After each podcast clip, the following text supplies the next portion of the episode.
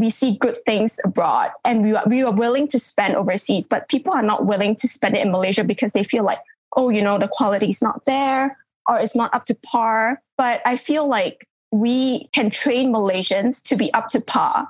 We can actually create things that other people can create too overseas. You're listening to Foodie Canteen. I'm your host, Castle Lim. And in this podcast, I'm sitting down with Southeast Asia's leaders, entrepreneurs, and content creators in the F&B space. You will learn about their trade secrets, or you'll just find them as your next door neighbor. This show is supported by Good Foodie Media. For foodie who wants to connect to the world through food, they curate the best spots to eat and drink in Malaysia, Bangkok, and Singapore. Check them out on Instagram for more. On the show today, we have a powerhouse with us. She's one of the most followed food and beauty entrepreneurs in Malaysia. Stick around to hear her story.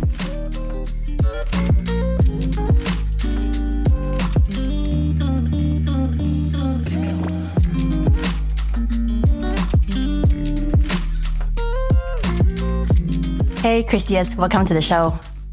Hi, how are you? I'm good. How are you feeling today? I'm good, thank you. So, for our listeners who might not be familiar with you, can you briefly tell us who you are and what you do? Um, okay, so I'm Chryseis. Um, I work for Berjaya Group of Companies, and I'm also an entrepreneur. Um, I'm in the food, uh, F&B, and uh, beauty industry. Um, yeah, that's it about me. Yeah, I can't wait to dive into all your ventures, but I want to talk a bit about uh, your childhood. How was your childhood like? I mean, how were you like growing up? I guess I was always a very curious person. And also, I would call, I think I'm quite an adventurous person. I pretty much get bored easily. So I like to try new things. Um, trying new things excites me, or like going to new places. And I think in my childhood, I was pretty lucky that I've been, you know, able to go around in the world and also lived in a few countries before. So I guess, um, yeah, that was how my childhood was like basically growing up. And you went to school in Japan too, right? How was the experience for you? Yes, I actually studied in Japan for about, I would say, three years. Um, it was an eye opener, I would say. Um, very, very different from Malaysia. Um, everything is very proper.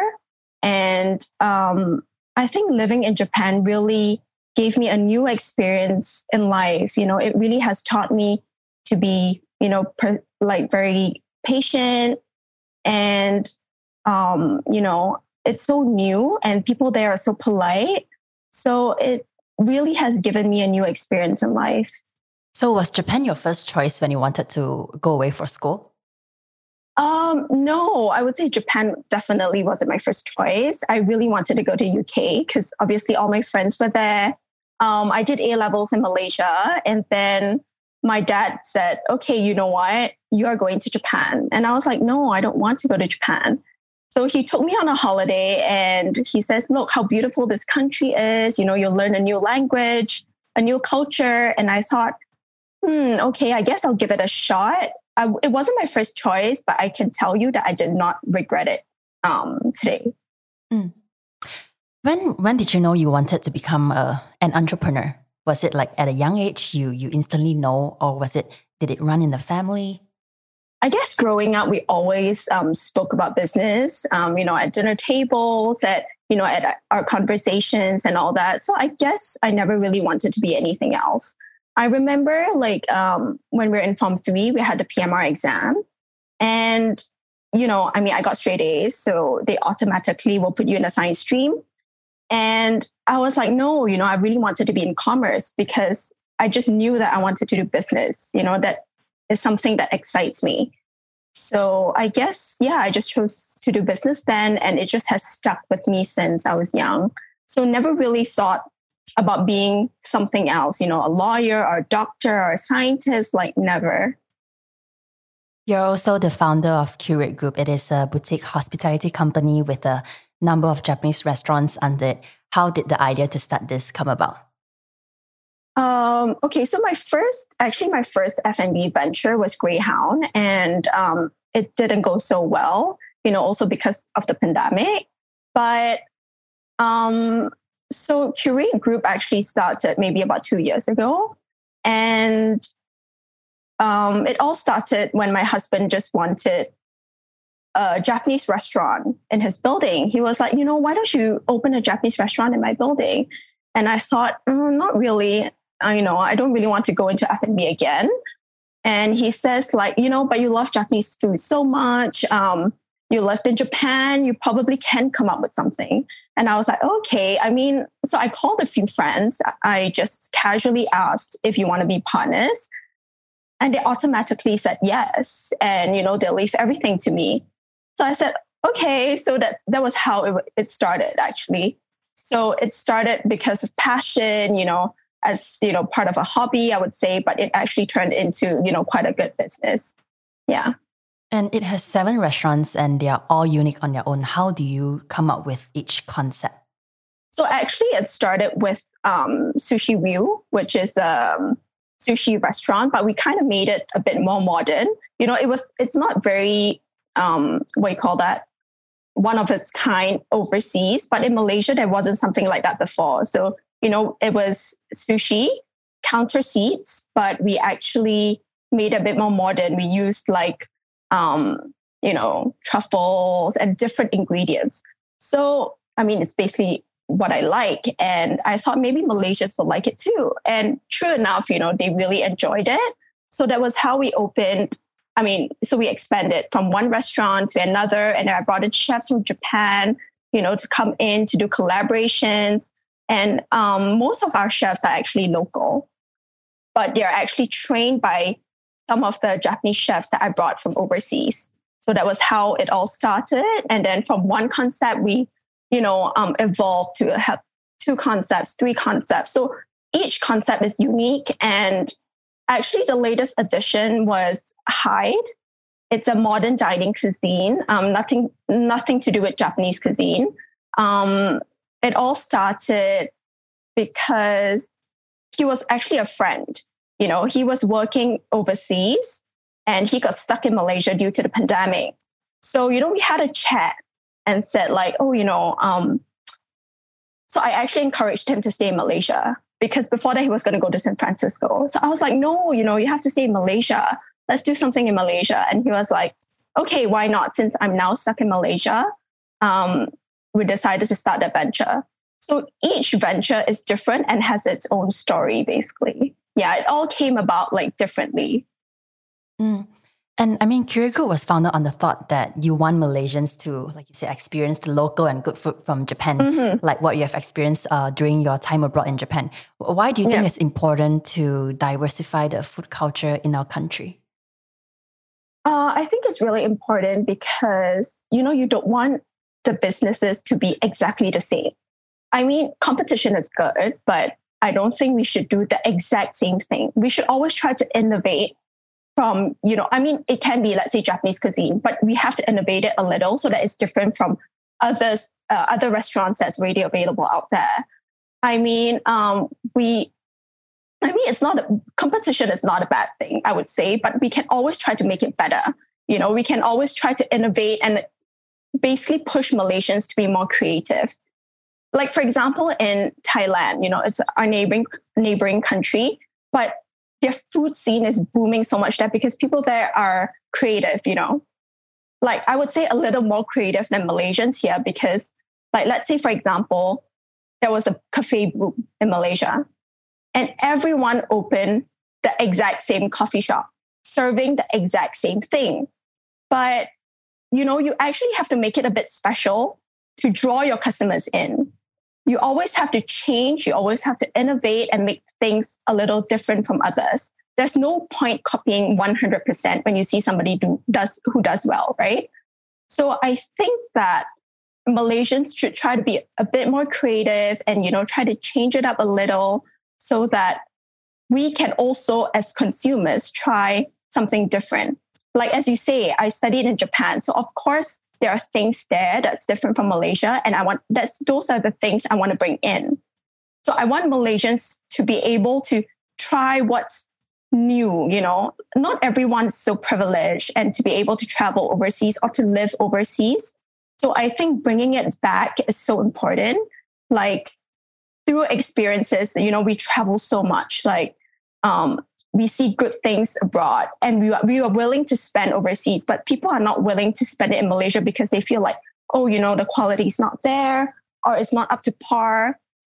But I feel like we can train Malaysians to be up to par. We can actually create things that other people can create too overseas. So I think that's really important. Yeah. And how is Curate Group doing that to elevate, I would say, the current dining scene in Malaysia? So, um, as I say, we always try to change and we try to innovate. We come up with new things. And I think, I mean, before the pandemic, of course, I'm not talking about, you know, the situation right now, but before the pandemic, we always, like, I try to get chefs to collaborate with Curate Group, you know, to, so when all these chefs, they come in, they actually teach our Malaysians, you know, what to do, like new skills, basically. It's like a school, right? You learn from people who are experienced. So Curate Group aims to bring like experienced people from abroad to come in, but to train our local talents. You know, we don't keep them for a long time. So that's why we do collaborations, but they do have like the one, two weeks of training when they're here. So I feel like our staff, our staff and local Malaysians can actually learn from them and to also create something and to also push their creativity to create something new and also to localize it a little with you know our taste buds here. So like you learn a skill from let's say a chef overseas but you kind of you can also localize. So it just pushes them to like create and you know just be creative and innovative. Yeah. Because in the food scene you have to also innovate right? Because if everything is always the same then people get bored easily. Yeah and then after that when you get bored then people don't come to your place and then you know your business won't be successful. So you always have to adapt to change and to because people just keep getting more and more exposed each day. So you have to also keep up with you know the changes in the world and change your business basically. What's the challenges you are currently facing now in business? Oh wow. I mean i think it's not only us. The world is I would say is in a crisis, right? Um, a lot of local businesses are doing so badly, and we are not. We're no different. You know, we couldn't operate for like what three months now, and doing takeaway is not the same for the F&B industry. You know, people like for us because Curate Group is more focused on fine dining. So people actually have to come to the restaurant to experience everything, you know, that is what we can provide when we have dine in. So it's very different from doing takeaways. Of course, we try to, you know, give better packaging, um, you know, try to maintain food quality through deliveries, but you know, it's tough. So everyone is actually having a tough time now, not just us. You know, I wouldn't say we're we're nowhere near break even, you know? Like times are just so bad, but we just have to keep pushing or else what can we do? You know, we don't want to shut up businesses because then it will affect the livelihood of our staffs. So we try to, you know, keep afloat basically. Yeah. And what are some methods you are using to do that? Like you said, fine dine is focused a lot on the dining experience and delivering it is just different. Is there some things that you guys have tried in this pandemic to just bring the experience for your customers at home? Yeah, I mean, we try to, you know, we try to maintain food quality. We try to, you know, send it you know, as fast as we can so that the food doesn't really get cold. Or what we do is, you know, we teach them how to like um, heat up the food again so that, you know, it's as good as in a restaurant. I mean, it wouldn't be 100%, but we try our best, you know, so that it's 80%, 90%. And we only do dishes that is definitely available to take away, like, or it's good to take away. You know, we definitely can't do most of the dish, like most of the dishes that we do um, when we have dine in, but we try our best still, you know. Is there a pandemic lesson you have learned so far? I think a pandemic lesson that I've learned is we have to really adapt, um, you know, to current situations. I think that's so important, adapting to current situations. You know, when we first um, had the first MCO, we were like, oh my gosh, what do we do? You know, we have to start ordering like packaging and all that. Like, you know, we have never thought that we need to change how we operate our business. So adapting to change is so important, or else we'll have literally zero income. So now maybe we have a bit, you know, we can cover pro- probably just the rent, but we can't even cover our like, you know, staff costs and all that. But, you know, just a bit like goes a long way, basically. Yeah. For many of us who is following you on Instagram pre-pandemic, you are always on the go. One moment you're in Japan. I am, yeah. Like as I say, you know, I'm a person that gets bored so easily. So staying home uh, is driving me nuts. Not gonna lie. Yeah, and but, travel plays a big part in your life, right? Yeah, I guess it really does because, you know, I'm always on the go. I'm not the type of person that stays put. And it has all like traveling always gives me inspiration because I learn new things when I travel. When I see new things, I'm like, oh wow, you know, this is something I can do like for in Malaysia, for example. And that has really changed quite a bit in the past two years. Like what we've been stuck here for two years, or like yeah, one and a half years. Almost two years now. almost two years. I know exactly. So I mean, it has been a bit different. So what we can do now is only, well, travel through our phones, right? I mean, we're lucky that we actually can still see things online. You know, we can try to imagine.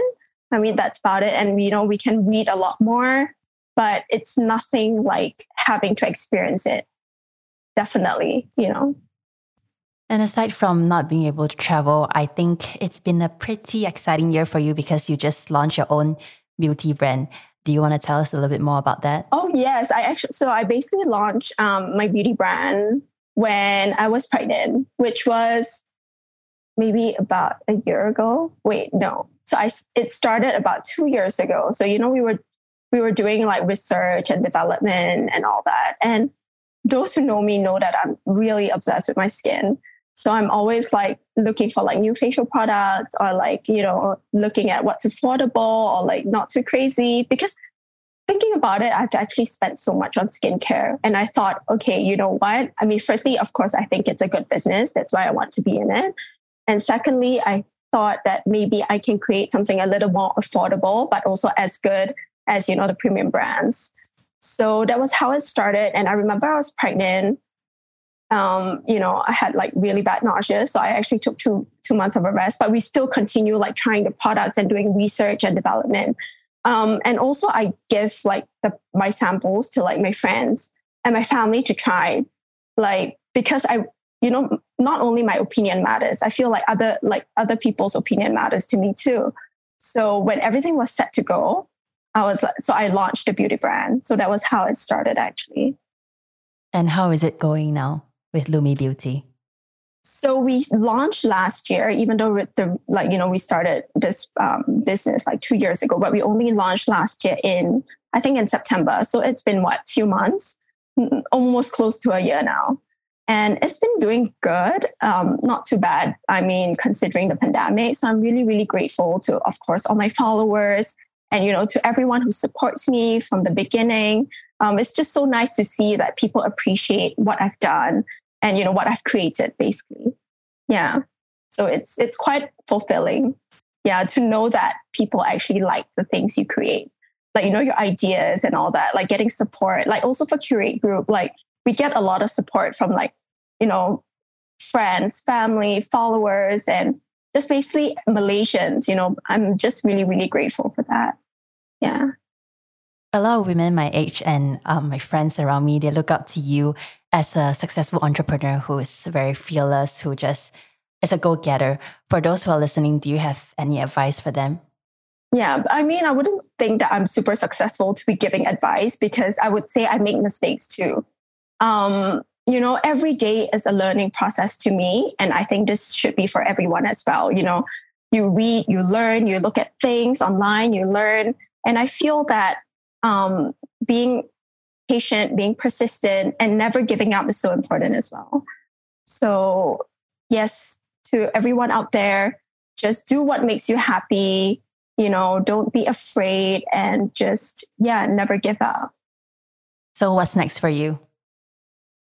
Good question. What's next for me? Um, I think I don't really have new plans at the moment because I mean, we're in a pandemic and keeping our businesses alive is just so tough right now. You know, we have businesses that are losing so much money, like, um, you know, our hotel industry, and all that, I really hope that, you know, I can keep those businesses alive first before even thinking of doing new things, right? So what's next? I don't know, but um, I really hope everything, you know, goes well and the pandemic can be over soon and everyone can, you know, restart and like continue their businesses basically. Yeah. Thank you so much, Chryseis, for coming on the show and sharing your story with us. Thank you so much for having me. Thank you. You have just listened to Foodie Canteen. Special thanks to Chryseis for sharing her story. The show is produced by me, your host, Castle Lim, and co-written by Mei Rui Kwa. Foodie Canteen podcast is made possible by the excellent team at Good Foodie Media. Check us out on Instagram and Facebook at Foodie Canteen for more. Follow us for brand new episodes every Friday. Thanks for listening.